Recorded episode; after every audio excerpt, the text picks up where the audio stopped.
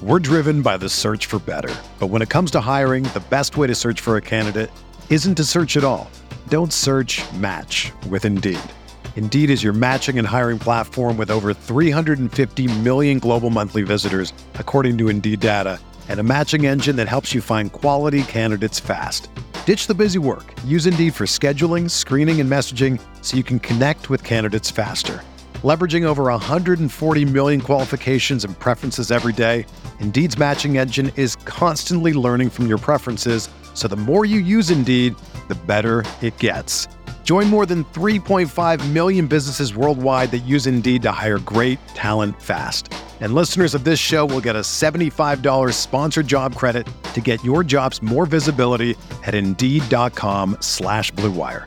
Just go to Indeed.com slash BlueWire right now and support our show by saying that you heard about Indeed on this podcast. That's Indeed.com slash BlueWire. Terms and conditions apply. Need to hire? You need Indeed.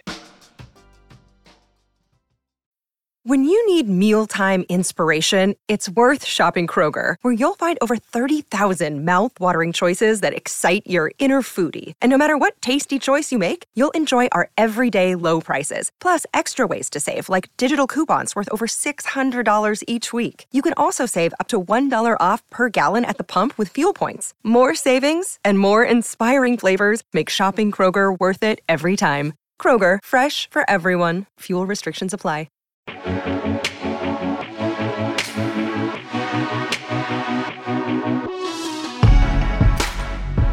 Welcome in, ladies and gentlemen, to the week one episode of the Gillcast. You're on the Roto Grinders Network. I'm Sammy Reid, and I'm joined by my two fishy friends, Josh ADHD and Nate Nohling. Boys, what's up? How you doing, Nate? I am a little little tilted after the Bears game. That was uh, demoralizing, demoralizing second half. I can't imagine being more elated than I was after that first half. Uh, Khalil Mack just took the soul of the Green Bay Packers. I mean, every move was dominant. I was on cloud nine, and my soul was ripped from my innards. How was uh, how was that ride home with your girlfriend? Like, what was that like? It was dead silent. Bro, I, I legit got in a fight with my wife after the Steelers tied this morning. she came down and she's like, What do you want for lunch? And I'm like, Why are you asking me for lunch? oh, Josh, what's up, dude? How, how was your day today? It sounded like you wanted a W for lunch and you didn't get to eat one. No, no, I didn't. I mean, I didn't. I, I, I ate something completely bland and awful. Like it was like not not not eating. It was not eating something good. It was just like yeah, eating your sister's tongue basically. So do you have like that Mike Tomlin look on your face whenever the Steelers are laying a giant ass egg on the road in an early kick?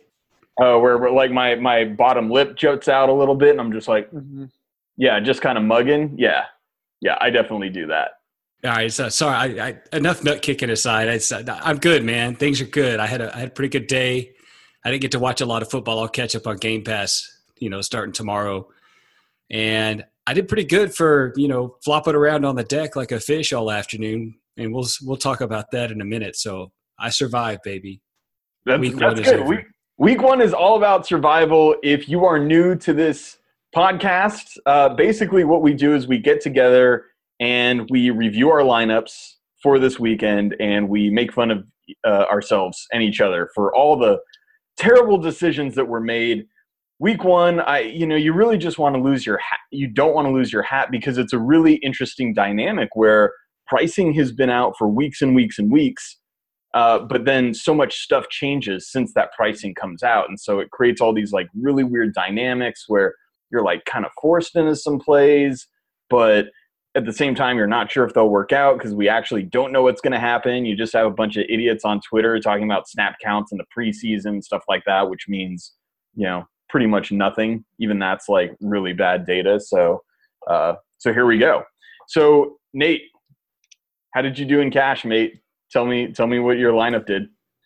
Um, I actually had a pretty solid day in cash uh, for week one overall. So I put up a, I had two fifty nine uh, point three eight in cash. Um, on DraftKings. Fitz Magic for the win. Oh my god. Fitz Magic for the win. Oh my god. I'm so I'm so tilted about this. This if only thing. if only all of the listeners could see the text thread that we had going this morning, where you tried to ridicule me to no end for playing Fitz. I mean, how, like it sounds so bad right now, like saying it's a bad play because all the. Sammy, I just want to I just want to tell you something. Five thousand dollars, four passing touchdowns, one rushing touchdown, oh. four hundred and seventeen oh. passing yards 36 rushing yards with a 300 plus yard bonus. How does that sound for $5,000? I mean, my my face hurts from Fitzmagic thrusting into it all day long. I can't believe he did this. Like the the New Orleans defense is supposed to be good. They were good last year. He's like the biggest road underdog of the week. How did this happen? I just, I, I, just, I'm, I'm at a loss. And the projection systems liked him too. It wasn't like, you know, this was out of nowhere. Honestly, the only reason projection systems liked him is just because there was volume in his projected to be throwing. Yeah, but and, volume is not that important for quarterbacks. But at 5K, when you're gonna when you're gonna have a QB like this, like Fitz, who who who's able to do that, he does have some targets. That team actually, I mean, we saw it with Godwin, we saw it with Evans. There is some I don't know. There's some reasons to like that Tampa Bay team. Um, I liked Fitz at his price this week. It was obviously nobody was able to project this. This was obviously in his top point zero zero zero zero zero one percentile outcome for him. But oh my god, it, uh, you can't imagine the tilt that I felt. Like I have like New Orleans in my like survivor pool. I have them in my Pick'ems league I, you know, I'm making fun of you for playing Fitzpatrick. Davis, Davis swapped. What did he swap? He swapped Fitzpatrick and Sanders for for Dalton and Amendola. Dalton and Amendola. Where is Davis, Davis made, right now? Davis Where made is... the worst swap of the week by far. I mean, oh. He's flying to Canada. I hope to he, he avoid yeah. extradition because that's that's bad, bro. It was so egregious.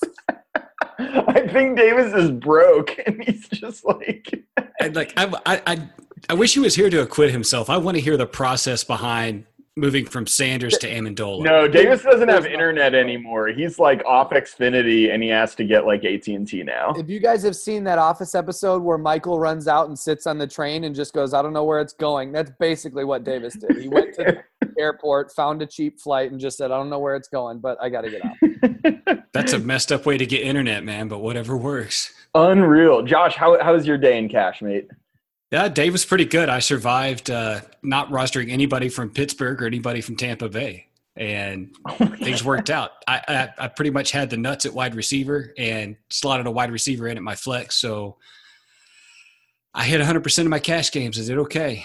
We're pretty so, happy with it. So what was what was the score? All right, so I had 208.86 today with no with no Conner and no Tampa. Oh my God, it, Josh! If I had okay. played, if I had played to... you heads up and you had beat me, like I'm looking through my head to heads and I'm like, dude, this guy took me down. He didn't even play James Conner. You can't even imagine like how flipped out I'd be right now. See, okay, that's part of the reason why I don't play the chalk like that to tilt we need people. to talk about the Conner. I, I, I, I don't get the Conner thing. How could like tell me the process that you were going okay so my my process was that i was locked in on james white all week i thought james white for ppr stuff what we're talking about here i thought james white was the better play and once i saw the weather in cleveland wait wait wait wait wait wait wait hold wait. on like straight up no i didn't like him better than conner straight up so I just let me quit myself here. I'm right, going through right. the process. Go ahead. So let's, let's once I saw the once I saw the weather report this morning, where I saw gust in the 30s, I decided to get out of that game completely because I thought I just thought it would be a disaster, and it could be a disaster either way. And obviously, Conner smashed at 4200. He absolutely smashed, and I, I'm still okay with my process to get out of that. I really am because I thought James White was just fine. Now James White's not going to see the volume that Conner's going to see, but I also thought there was an outside chance that Conner would split the load a little bit with Jaylen Samuel or with somebody else. So, you know, I bet I screwed up. I got Gills. You know, like I said, I survived. You, I, you I made have, a bad decision and I survived. You have one single orifice called a cloaca. Cloaca, cloaca. Come on, man. And that's how you excrete and mate all at once. I mean, anytime you can roster like a third down back who like is in a like three back rotation over like the most fantasy friendly spot you can get you know, against the Cleveland Browns. You just got to do it. I understand. Wait, all right. So, whoa, whoa, whoa. Let's talk about this. Why are the Cleveland Browns a target for running backs? I want to hear this story because I don't think they are. What do you mean? They were they're they're they're Gregg Williams is their defensive coordinator. That doesn't mean they're a bad run defense, though. Okay, regardless, this is missing. This is missing the force. It's missing the the volume. The, the, day, the volume point. You have a forty five hundred dollar running back who you know is going to see like minimum sixty percent, you know, rushing attempt share and oh, 80, on top, 80 yeah, I'm saying minimum 60. You could safely project 80%. Um, you know, with all of the passing work that White is going to have. So I, I don't know. I, I just and I like White from an efficiency standpoint. I love White from a receiving upside perspective. I love White. He's obviously got more talent than Conner. But but the uh, other but the other I thing like is like New England was a giant favorite, and that doesn't play into White's hands that well. Like I know they're short on receivers, et cetera, but like if they blow out uh, Houston, which I mean, they didn't like blow them out, but like that doesn't lead to White being on the field all that much. Like, I, so I, I, will argue the favorite thing a little bit. Like, obviously, they were what a six and a half point favorite. Like, and there's nothing wrong with that. That's yeah. fine. But I thought that game had a chance for both teams to get into the 30s, like it did last time. I thought both of those offenses could run up and down the field. And if both offenses are running up and down the field, James White's going to be utilized heavily. So if I talk about that kind of game script and I talk obviously talk myself into that kind of game script, then you could almost, and I want to say this, almost make a point that he's better than Conner. Now, you guys have the right point. Conner gets all the volume, and you chase volume at running back when it's forty two hundred dollars. So I fully admit it was a bad choice. Yeah, I mean we ended up him. we ended up with like 36 touches for Conner and like Yeah, I mean he he crushed, dude. He absolutely crushed. And next week when he's $6200 or whatever they ends up being, you know, it, eh, eh, you're going to have to make a choice whether he's worth playing at that point or not and go looking for for value elsewhere. So yeah, I screwed that up. I got saved by my wide receiver choices. Well, There's no I, doubt about it. If there I mean, was a pivot off of off of Conner for his price tag, I think I would have looked at potentially potentially like a Freeman for Denver at 4500. Similar price tag and I thought, you know, could project similar volume, but um Yeah, that didn't happen. I just yeah, it didn't happen, but yeah. I mean, he, I would that would have been a a play that I wouldn't have thought was I mean, he did get 15 rushing attempts, you know. But well, it, this is this is really dismaying to me, gentlemen, because I am the low man here somehow, some way, at 192.72 points in cash. I'm like significantly less than both of you. Like Nate almost, I mean, it feels like you doubled my score. How did this even happen? Fitz magic. Son Fitz magic, Kenny Stills. I mean, the Kenny Stills thing. Like, oh, that's that's hot. Suspended. That was like, oh, like oh. the late the late game early hammer like that's the, the early game hammer is basically what it was. That was solid. Yeah at halftime in the first in the at the first games it was like every one of those guys that you know was above what i had projected them for already so. Yeah okay so you had fitz magic. Did, did you play fitz magic josh? Is this? No i did not. I played keenum. Oh really? I did. Okay. Okay. So let's just walk through our lineups real quick. I'll just read mine. I had Fitz, Kamara, uh, Conner, Michael Thomas, Kenny Stills, Keelan Cole, uh, Gronk, McCaffrey, and then the Patriots D. I mean, you and I were were fairly close, Josh. Uh, what was what was yours? Yeah, so I'll be I'll be off the radar for you guys for sure. So I had Keenum at quarterback. I went with Elliott and James White at running back. Uh, wide receivers were Keenan Allen, Manny Sanders, Michael Thomas. I flexed AJ Green. I ran uh, Jack Doyle at tight end, and then I had Brown's defense. No, I, I think your receivers are definitely like probably the sharp ones. I, I I think all of those guys I liked. I think Keenan yeah. would be the one that I probably would have been the most scared of. But I think AJ, I mean, yeah, Emmanuel Sanders was somebody I wanted to get in all day. I just couldn't make it work for him. How much? How much was Elliott? Because Elliott was not as like a as like a road underdog, he was not really on my radar at all. How much did he? Yeah, seven seven. Yeah, he was seventy seven hundred, and okay. I so like Connor, like Elliott was a volume play for me. I thought Elliott would see close to thirty touches today if if Dallas had any semblance of, semblance of offense, any yeah. semblance.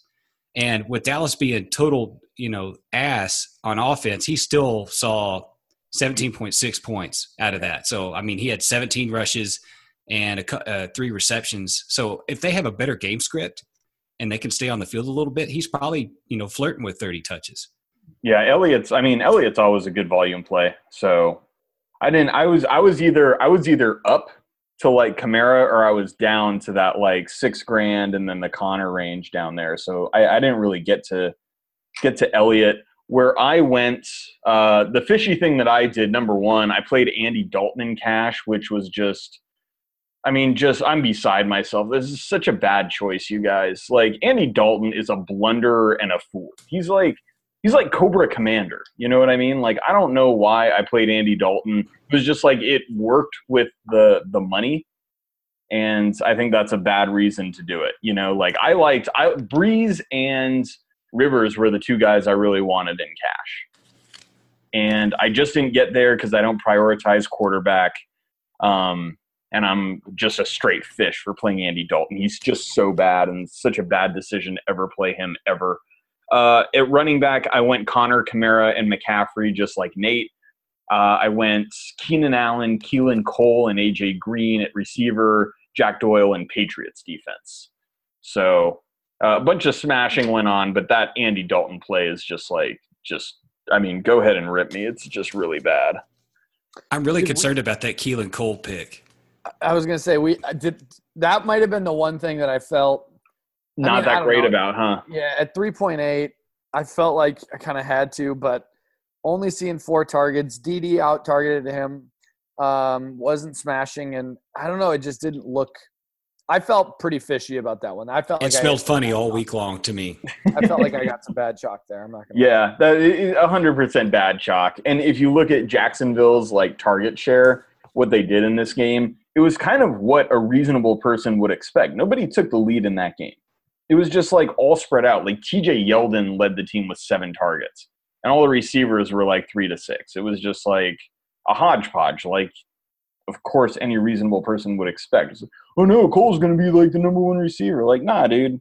Yeah, Moncrief was worked in way more than I was expecting. Uh, Moncrief saw five targets and had um, almost 100 air yards. He had 99 air yards. Didi, um, six targets for 55 air yards, and then Yeldon had seven targets. So Keelan was like not even number one, not number two, not number three. He was like the fourth receiver.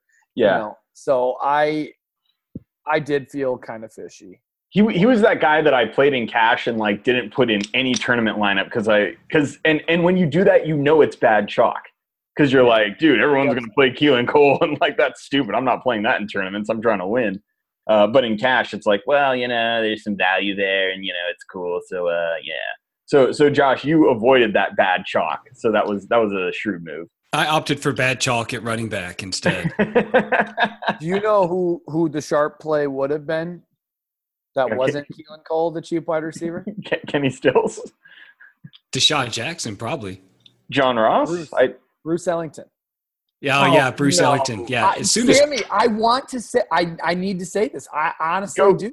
Go ahead, go ahead, go ahead. I'm not. I'm not I said this before noon, and I actually believed it now, even after lock. I think Bruce Ellington, with Will Fuller being out, I think we could have predicted Bruce Ellington for as safe of a target share as Keelan Cole. And I think we were proven. I mean, he saw way more, and he at least has like upside in his in his profile. So he has an, I mean, he has an actual good quarterback throwing to him.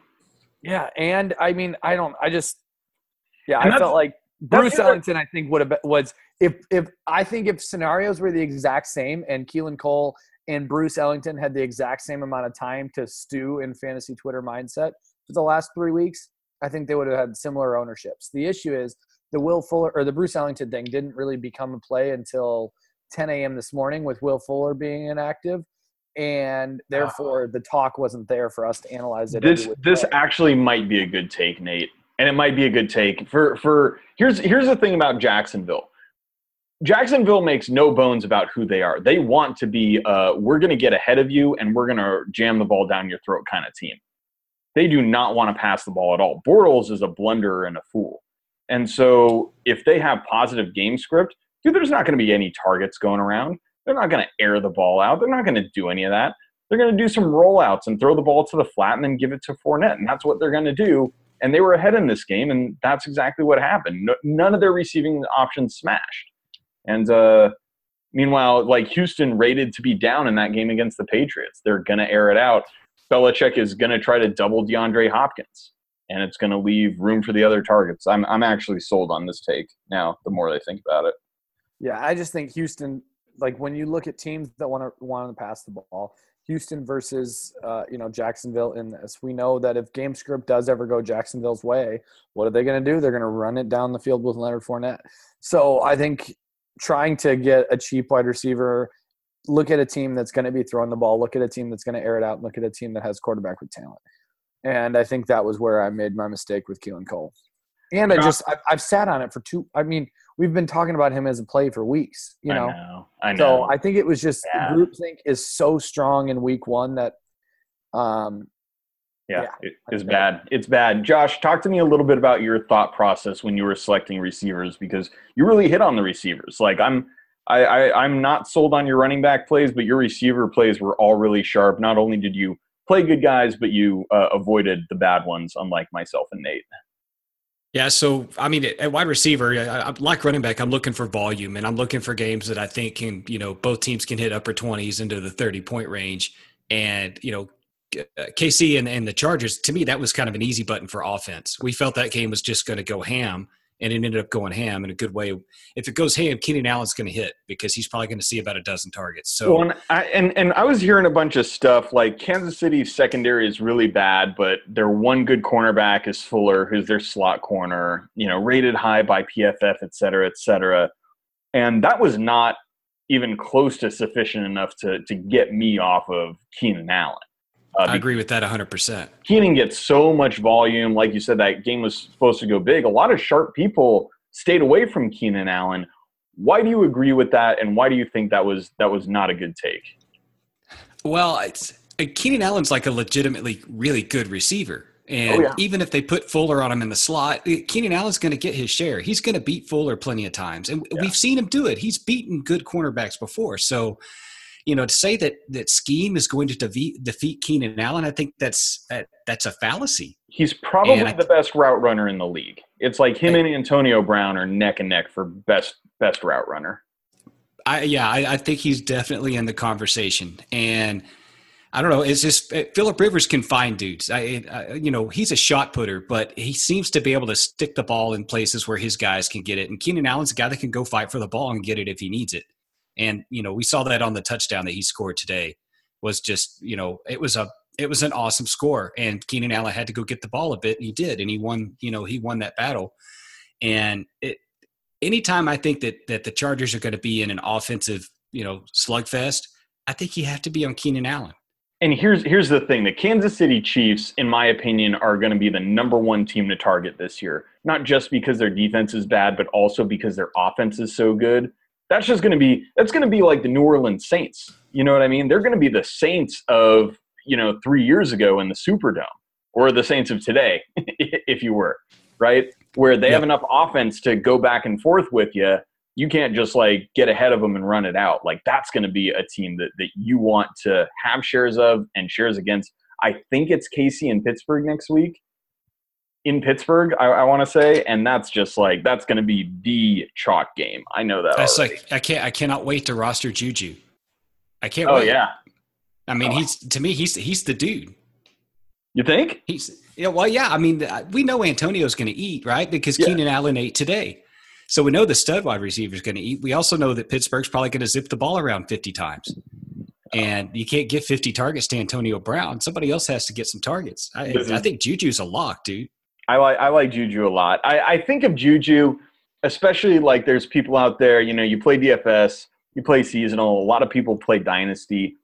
We've seen this in the past with like uh, with like Isaac Bruce and Torry Holt, where Isaac Bruce was the man, and then Torry Holt was like the young buck. And like as he got a little older, I mean, he was the best receiver in the league for a couple years. And as he got older, Torry Holt ascended into that role. We saw it with uh, Marvin Harrison and Reggie Wayne, right? And I think we'll see that with Antonio Brown and Juju Smith Schuster coming up in the next couple years here, too. And Juju's already, I mean, today at 119 yards. Like, he's a beast. He is a beast already. He's 21. It's in, it's just incredible. Yeah. Love Juju. So you played Doyle at tight end. I did. Right. I also played Doyle at tight end. Nate, you did not play Doyle at tight end. I did not. You played an actual good tight end. You played, played a guy the best tight end. His you name. played the best tight end. How on a scale of like of like one to I don't know a, a Marlin are we for not playing Gronk and Cash? How bad was that really? Well, I mean, I, I would say this. I would say Gronk probably hasn't been a must play in cash in a couple years. Like we haven't seen Gronk healthy in a while. Um, Gronk has not been the main target for Brady like this in a while. Where this week just shaped up. Where I mean, looking at this slate, I kind of just said I think Gronk's like a lock. Like even if from a projection standpoint, it might not show that. Like I just it, it felt like a lock Gronk spot and mostly that's because there was no Edelman. Mostly it was because this is the first season that we've really seen a healthy Gronk, and I, I thought Brady was going to go to him heavy. And obviously Hogan um, got, I think, from a projection standpoint, if, if I, I, feel like most uh, sites were very high on Hogan in this spot, um, and I think some of that just is over is overrating Hogan's target share because of the fact that we haven't seen a healthy Gronk from last year. And I'm gonna play so much Hogan next week. You have no idea. He's gonna. At the end of the day, at the end of the day, though, like Gronk is Brady's go-to. Like you know, when he's healthy, when he's there, I mean, he's gonna go to him. So oh, um, I think without Edelman, without D, I mean, the Never running back. He's playing Jacksonville. I'm out. I was gonna say I wouldn't do that if I were you. yeah, I'm out. I'm out. Never mind. Rescind. Week three. That'd be your chance to jump on. Um, All right, um, two bad weeks. We, I'm calling it now. Week three, Chris Hogan smash. Here's here's the thing about Doyle, and and I want to get your take on this too, Josh. It wasn't that Doyle was a bad play. It was just that Gronk was the play. It, but I'm not quite sure. And and the reason is this: my justification for playing Doyle is that he. I mean, last year he saw a 24% target share in in the the Colts offense and that was tied with Travis Kelce for the highest of all tight ends. And he's 3.6. And I said, okay, I know Ebron's there now. I know that he might take some looks from Doyle, but at the end of the day, you're still getting that kind of volume for 3.6, even if it's a dis if, if if it's less volume. Even if it's three quarters of the volume, I still think that's great for 3.6. And instead, I, I believe that Ebron kind of like out targeted him in this game. I could be wrong because I didn't see how the how the end finished up, but no, Doyle no. got the work. Doyle got plenty of work. Doyle got ten targets, seven receptions. Did he get ten? Yeah, he got Doyle. ten targets. Oh, and he had. That's not had, fish. No, that's yeah, cool. I, I, don't think Doyle was fish. What I um, what I'm saying is, I just think Gronk was the play. Yeah. Yeah. I really I had want Gronk in. I had Gronk in all week long, all week long, and then I pivoted this morning and just you know rebuilt my lineup a little bit so I could get four receivers in it and get that fourth guy in at the flex. But I agree. Uh, the, the, one thing narrative driven for me about Gronk is when he's sixty nine hundred bucks, you play him. You just have to. You just have to play him. I mean, because yeah. I don't know. It's, it's, the weirdest thing is when they price him at sixty nine hundred, he smashes. Those I want to. I want to see some Rotoviz splits, in and out of split sixty nine hundred and not. I could pull those numbers. Please do. I'll bet it. I'll bet we'll it. Have to do. I'll, I'll, have to tweet about that. I'll bet yeah, it's. I mean, Doyle was awesome, dude. 3,600. I mean, you don't get a tight end that gets his volume for that price. You just don't. Yeah. And I think that going forward, I think he and Ebron are both going to be viable at tight end. And you could probably, you know, pick one or the other every week. And if you want the volume, you go with Doyle. And if you want the upside, you take Ebron. It was like business as usual for Indianapolis. It's like uh, luck never missed a beat. And I'm sure if we go and look at his A dot, I'm sure it was quite a bit lower uh, than it usually is. I watched some of the game and it seemed to be a lot of short stuff, tons of short stuff to like Ryan Grant and Doyle and Nyheim Hines, etc. But at the end of the day, he still threw the ball 53 times, Andrew Luck did. They got 53 targets. Like that's an obscene amount. Yeah, Andrew's luck ate out. He was the third lowest on the week, behind only uh, Alex Smith and Andy Dalton. And so, oh my god, what a saw, disgusting game! you definitely saw a very low A dot from Andrew Luck, which wait, wait, he was below Sam Bradford. yeah. Wow. Below Sam Bradford, below Joe Flacco, below Cam Newton. I mean, he was yeah. Oh wow, he's below the Bradford line. We we have some concerns here. So the thing with Luck, like for me, that I'm going to look at next week is I'm not going to roster him because I'm I'm scared, and I want to watch him next week to see how he performs because he, he threw 53 passes today, and a guy coming off the shoulder rehab that he came off uh, for you know being out a year and a half.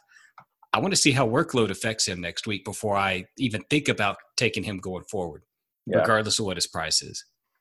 I, I agree with that. I mean, you, you kind of the other thing about Luck is that you know you one of the big parts about his game has been his rushing, and I don't know if you guys watch any of this game, but he only he only took off one time, and I don't know if that's a schematic thing for Cincy, but that's one of those things where you know when you drop back 54 times or 57 times whatever he did with a couple of sacks and you only take off rushing once like that's that's a little out of character for him usually. Mm-hmm. Yeah, I agree. So, all right, let's uh let's talk about the last thing, I guess. Uh, team defenses. So I played the Patriots. Josh, what did you play again? I played Cleveland. Okay, you played. Jesus, really? Yes. no wonder you're like, well, tell me the justification for Gregg Williams' defense. what was? Like, I hate, uh, believe me, I hate Gregg Williams. I mean, like that dude turned down seven jobs to coach the Cleveland Browns defense. But is this just, just they're, they're, cheap and, Cle- and they were two thousand dollars. I mean, they needed four points to hit value.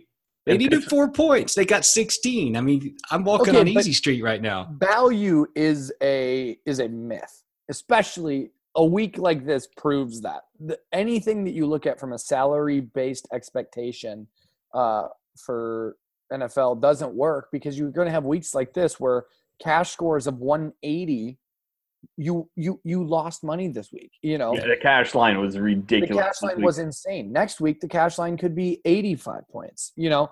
And so i think the idea of in the nfl value is hard because sometimes salaries are all over the place and there's just better plays up and around or below. And I think looking at just, well, my guy hit value and I still lost. Well, you can continue to hit value and maybe lose every week, you know? Absolutely right. I agree with that 100%. So, the secret reason I'm going to talk to you about about why I played the Cleveland Browns is because they put a ton of pressure on the quarterback. Myles Garrett is a beast. He and is. He is, when I'm, bro. Oh my god, when, he's a game. When I'm looking for when I'm looking for a defense to roster that's cheap, I want one that could put pressure on the passer. Mm-hmm. Because if they can't put pressure on the passer, they're not going to force any errors. And I, I felt like Cleveland could get enough pressure on the Roethlisberger, especially in, in really bad conditions like they played in today, that they could force some errors. And they did. They ended up, I mean, they were plus five on turnovers. Well, and, so, and how many did they get? Six or seven? I think they had six turnovers today. I mean, Roethlisberger threw three picks and there were three fumbles lost. So yeah, and I think Roethlisberger had one or two of those himself. Six turnovers is just like I, am so tilted as a Steelers fan. Like this is unbelievable. Up 24, up, up 21 to seven in the fourth quarter. Roethlisberger throws for 335. Conner runs for 135. Like, how do you even lose this game to the Cleveland Browns? It's just so bad. Or, I mean, tie it, but that's it's a, a loss. Just go ahead and take it as a loss, Sammy. I'm. That's a. It's such that an. was L. such an egregious. Ugh. Oh my god. like I mean, it, it, you turn the ball over on every drive. Six turnovers. Six turnovers to the Cleveland Browns. That was actually a sneaky sharp play because Pittsburgh's just always plays down to their level of competition. And they always play poorly on the road. It's just like, and they're without Le'Veon Bell. And say what say what you want. Like Conner had a great game, but that is a, a main cog of their offense. And Conner was he was responsible for one of the turnovers. So that was that was actually like a sneaky sharp play. Nate, what what did you do at defense? I ended up going to the Patriots, and that's just because I thought from a um, price perspective on DraftKings and considering what I thought they were going to be facing from a pass attempt standpoint for Houston and the overall game script, I thought it was a favorable spot to take a defense. When you can take a defense that's going to face that many passing attempts, they were six and a half point favorites. Um, you know, I, I knew Houston loves to throw. Same reasons why I was looking at Bruce Ellington is why I'd be looking at that defense. Yeah. Yeah. I, I ended up on them. I think they were 2.4. And I mean, when you're looking for defenses, some of the things that you really want is a big home favorite. I mean, just just to put it really simply, and New England was that. And also, Houston's got a really bad offensive line. That's that's the the really weak point in Houston's defense. And it was like, okay, yeah, if they're going to be up and they are going to force Houston to throw, some bad things can happen. And I, I, really wanted Baltimore. I also like the Saints a lot, and I'm really glad I didn't get to the Saints because that mm-hmm. would have been a real disaster. Um, but yeah, I it, just building the lineup. There were other guys I wanted. I'm like, all right, I'm going to go cheap. Here we go. And and they scored I mean, eight points. It was fine. Yeah, I mean, literally, if you just look at defenses and you just click two filters and say, okay, I want a home defense that is, you know, the biggest favorites. And you have Saints at 3.6, Ravens at 3.8, Patriots 2.4, Vikings 3.5. It was like the Patriots just suck out like a sore thumb here. I just thought from a price perspective, they were the play. Even though Ravens and Saints would have been a great play as well. I just paying 1400 extra dollars for defense is always tough for me. Yeah. Well, it, I'd, I'd like to make fun of us some more, but we all did really well in cash. I mean, it was a really high cash line. Obviously, a lot of the chalk went off. Uh, Kamara went off. Conner went off. You know, the the receivers did Michael really Thomas. well. Michael Who Thomas. Who was the highest owned player in cash games other than Conner? Um, I actually, I actually don't know. Um, so in the in the massive five dollar double up, Manny Sanders was forty six and a half. God, which I think is a crazy number. He he was a good play. I just I, I wanted him. I just couldn't get to him, and I didn't consider him a priority play. Mm-hmm. But I thought I and thought was, in the I same, thought he was a good play. Yeah, in the same double up, Jack Doyle was 46 and a half as well. What was Michael? So Thomas? this is like 35,000 teams, and they're still 46 and a half percent owned. That's just crazy. What was oh, Mike Thomas? Thomas? He was 25. Wow. Yeah, he was really high too. I was surprised by that number. Yeah, I mean, I'm looking at the at the Giants twenty five dollar and Chris Hogan thirty three percent. Yikes. Uh, Gronk was twenty. Conner was fifty six percent. Uh, I'm looking for a Emmanuel in the higher stakes. Uh, Emmanuel was forty percent, so still still really high. I'm looking for some Michael Thomas here because I know that 25 seems low. I'm surprised it wasn't higher for him. Yeah, compared. I think people were concerned about volume that, that that New Orleans would just have to shut down the passing game because they'd be ahead so much. Yeah, I mean, I think more people went Kamara. Like Kamara was fifty five percent. More people went Kamara than they went with Thomas. Thomas only twenty two point four percent in the giant twenty five dollar double up. Yeah, and I get you know what people forget about Michael Thomas is that even when the Saints are ahead, and you know we saw it last season, Thomas still got a ton of volume. I mean, he was still seeing 10, 12 targets a game when they were killing people. Yeah. So if they're in any semblance of a competitive game script, you, you can rely, I think, uh, right now on Michael Thomas seeing up to 15 or 16 targets if they need to, you know, if they really need to sling it around like they did today. Yeah. And when you have a god on the other side of the field like Fitz Magic, I mean, that was an easy play. Nate, just stop it. Just stop it. You're you're you're tilting me all over again. I don't want to relive this day like this day actually turned out well. I won money, and still, like I feel like I lost. I mean, how? I was gonna say as, as, soon as as soon as Harvard threw that first touchdown that early in the game, I thought to myself like I screwed up. I played the wrong quarterback today. It's just I I didn't see it like it, it wasn't it didn't reveal itself to me like it did to Nate. And ah. kudos to Nate. He he saw what what so many people apparently did not see. Yeah, 260 in cash is is pretty fierce, bro. I got to tell magic. you. Yeah.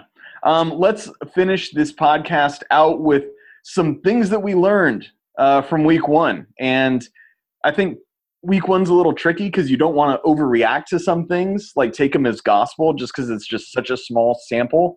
But at the same time, I mean, you have to like you have to check stuff out and be like, okay, like this is this is not what I thought before, and sometimes deciphering those things can be uh, a little difficult. So I, would say one thing that really stuck out to me was New Orleans' bad defense. I was really surprised by that. I thought that they made big improvements last year, and they added a couple guys in the offseason too.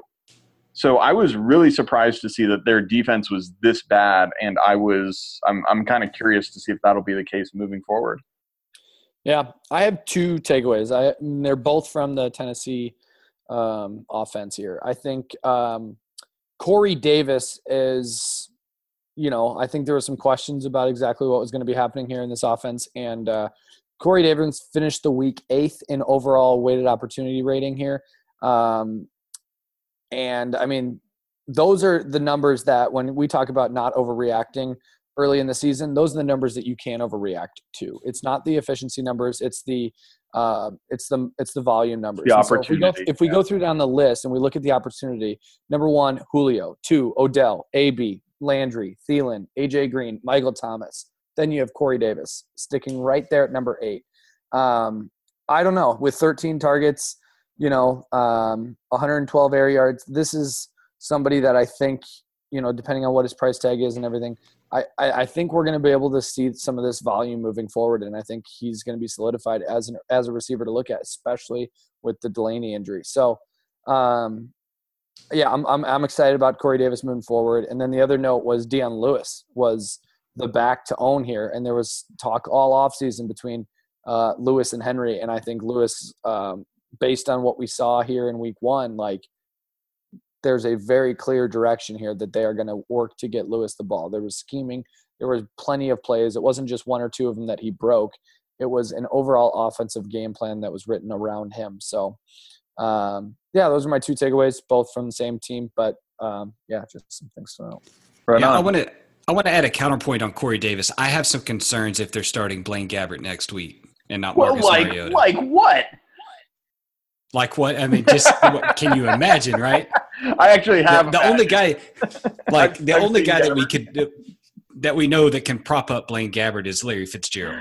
Yes, like that's that's the only dude. So you know yes. how much of Larry Fitzgerald is Corey Davis? I think, I you know I think he's probably a reasonable facsimile for a guy in his second year in the pros, but you know at 13 targets he only got six of them. That just means that tar- I mean probably a lot of the targets targets were garbage, and we talk, about, uh, you know, Nuke last year was the guy that was the king of garbage targets. So he would get, you know, 18 targets a game and catch seven balls. You watch and, your mouth. Hey, he won a lot of people a lot of money last year. So if Corey Davis is going to be Nuke Hopkins this year, that's okay. We just have to be prepared for some horrific efficiency if Blaine Gabbert's throwing the ball. Horrific efficiency is my middle name. When it comes to NFL wide receivers, I will take the underpriced, wait for him to be 9K by the end of the season while, while we're playing him at 7K, at 6K, all weeks one through eight. We, we call that the Miguel Cabrera. No, we call that the new Hopkins. Do you remember week one last year? Week two, week three, week four? Oh, Nuke yeah. was clearly the play. Clearly the play. He was like five He's six five, six, five point nine one one week. Yeah. yeah. And people are just not playing him. And then finally people are like, oh wow, these targets are real. Yeah, and at the and at the end of the year, he's the number two wide receiver off the board in season. Yeah, and people are paying nine k for him, and it's like, yep, where were you guys week five? Yeah, what do you got for takeaways, Josh? Yeah, so takeaways for me right now. Um, you know, we talked about this pre-show. Dallas is awful. Oh Egregious. my god, are they so Egregious, bad? Egregious, yes. And th- this is a team that I thought would at least be able to come out and run like some reasonable offense today against Carolina uh, you know, a team they've been able to prep for for months, you know, to get ready for this game for months, and they come out and they laid the nastiest egg on the road. So I, I'm going to have a really hard time even rostering Zeke going forward, even though I know he's going to get a ton of volume because if they're not on the field, he can't do anything. Here's the so, thing: they they have no receivers, zero receivers. They have nothing. Like Allen Hurns, and you know Gallup looks like he could be interesting, but like that's it and their offensive line, which was really, really good, is now not even that good. They've had injuries throughout that O line, and it's not really like this big strength anymore. And it's like, what what is this team? It, they, yeah. They're a team without an identity and without good coaching. They're a hashtag bad. Yeah, I agree with that. Um, I, a couple of teams I have some concerns about that were hyped a lot in the preseason. Number one's the Bears. You know, we saw the Bears tonight. They tried to beat that. I mean, they were very creative with their scheme, but but it appears that their quarterback still needs a little bit of work, and that's okay. And I, I see how Nate feels about this, and I apologize, but Nate, you know, the, the truth Nate, hurts. Nate, I just want you to know this: that Mitch Trubisky I likened him to Blake Bortles out of the NFL draft. And I think he's bad, and I'm not sure he's ever going to be good. I'm sorry to tell you this. That's how I feel.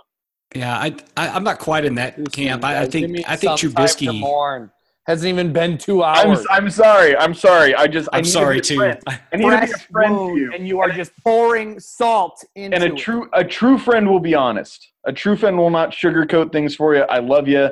This is this is out of love. Trubisky's a dog. I'm gonna go cry in the corner. I'm sorry. Yeah, so you know, it's it, this is going to be the week where we need to diagnose like are our team's really this bad or our team's really this good and figure out where the middle is on some of these guys and know what to chase and what not to chase. So, you know, the Niners, obviously the Niners had a bad week. They had a lot of volume. I think they they did some really good stuff. And I think we're definitely got to take a really strong look at George Kittle going George forward tight Kittle, son. Nine targets. Yeah, so he he had a healthy workload today, and I think that'll probably continue because they're going to see more teams that have pretty stout secondaries and I think San Francisco's probably just going to need to funnel their offense a little bit through the tight end. You know, and man, probably the other one for me is going to be um, Arizona. You know, like Dallas, they came out and they just stunk it up on offense. And I don't think they're that bad, like versus Dallas, who I think is terrible and bad. The Cardinals, I don't think are that bad, but they showed out badly today. They looked I don't know if it's under uh, underprepared, but they just they just didn't have it today. Washington came out and just overwhelmed them as much as Alex Smith can overwhelm you. And I, it'll be interesting to see what they do next week. And I think if they come out really slow out of the gates again next week, you're going to start seeing the people rattling their sabers for Josh Rosen pretty quick. I feel that. I I also think a really interesting takeaway from this slate was Joe Mixon. Uh, if you look at the percentage of uh, running back touches. James Conner had 100% of his team's running back touches. Ezekiel Elliott was number two at 94.4, and Joe Mixon was number three, 91.7%. And so we're talking about okay, they, they have Gio Bernard, who's been a good pro, and he's a nice third down back, but they really gave the, a legit bell cow role to Joe Mixon, and he is good and he ended up getting what 20 22 touches but 17 rushes and 7 targets i mean making plays on the ground and through the air like that's a legit dual threat that, that they gave him and that's really if he's going to be underpriced and get that kind of volume moving forward i'm in yeah, I agree with that. He he, you know, and, and Cincinnati told us that in the preseason when they were playing him. They, they were splitting him out wide. They were throwing him targets. Yeah, and they telegraphed it to us. And eh, you know, he was 6,500, I think, today. And that was a reasonable price, I think, looking back at the workload. So going forward, if he gets bumped up in the sevens, I think he's going to be in the conversation with the other guys getting plenty of workload. Yeah. Uh, last last thing, my other takeaway, we should uh, it was the uh, was the efficiency regression guys, Alvin Kamara and Tyreek Hill, just immediately put all that stuff to bed and in a in a disgusting way that they did this. And I, I just, I mean, Nate, you're a numbers guy. How do you like reconcile that sort of stuff? Were you off these guys going into seasonal? Uh, are you off them in general? I know you were big on Kamara today with Ingram out. What do you kind of think of that just overall moving forward? No, I mean, I don't think that what Kamara did today was actually like something that was crazy above expectation. Yeah. Um, you know, I mean, the reality is he saw 12 freaking targets. He saw, um, you know, 26.7% of his team's target share. Um, this is this is insane. When you have a weighted opportunity rating above 50 for a running back, that's volume. Um, I'm not, you know, I'm not going to fade that. Um, obviously, he's an efficient player with that volume, and so when Ingram comes back, if he's still priced at what he is and he gets half of the volume, that's when I will jump off that train. Um, but I think we're going to have to see. And I mean, in Kansas City, you know, Tyreek saw, you know, what, 73% weighted opportunity rating. So, I mean, we're, we're, we're not talking the same situations when we were talking about fading these guys last year when, you know, Tyreek would have three targets and two of them would go for 75 yard touchdowns. I mean, yeah, he had, he had eight targets on 27 yeah. throws for Mahomes yeah, this isn't this isn't the same situation. If you're trying to fade these guys now because you think regression is coming, it's I mean it might be coming, but it's it's not um, the volume is there to at least help sustain some of it. Yeah, it's one of those things where you have to understand that coaches see how good these guys did last year, and they're like, I should give that guy the ball more. Yeah. Uh, it, it's it's definitely fallacy to think that they will just continue to see the same volume they've always seen, right? Yeah, if, if Tyreek Hill gets eight targets a game, I mean, it's going to be bad if you don't play him. Yeah, bro. I I mean, I had zero percent today, and I feel yeah. pretty fishy about that. I'll be honest. So, all right, boys. Well, well, fun week one for us, huh? Yeah, it was. It's good to have NFL back. It's yeah. good to have NFL back. It's beautiful. I'm so happy. I am too. I and I'm pumped. You know, they should do two Monday night games every week. I don't know why they don't do this every week. It's such more a island games, the better. Yeah, I'm I'm into it. But boys, this was fun. Hopefully, the rest of this year is as profitable and good as week one. Uh, we know it won't be. There will be some ups and downs, but this was a good start for everybody. Good start for the Gillcast. Uh, as always, you can follow me on Twitter. I'm at Sammy Reid FI. You can follow Nate on Twitter at Nate Nohling, and you can follow Josh on Twitter at Fantasy ADHD. For Josh and Nate, I'm Sammy. Take care, you guys. This has been the Gillcast for the week one.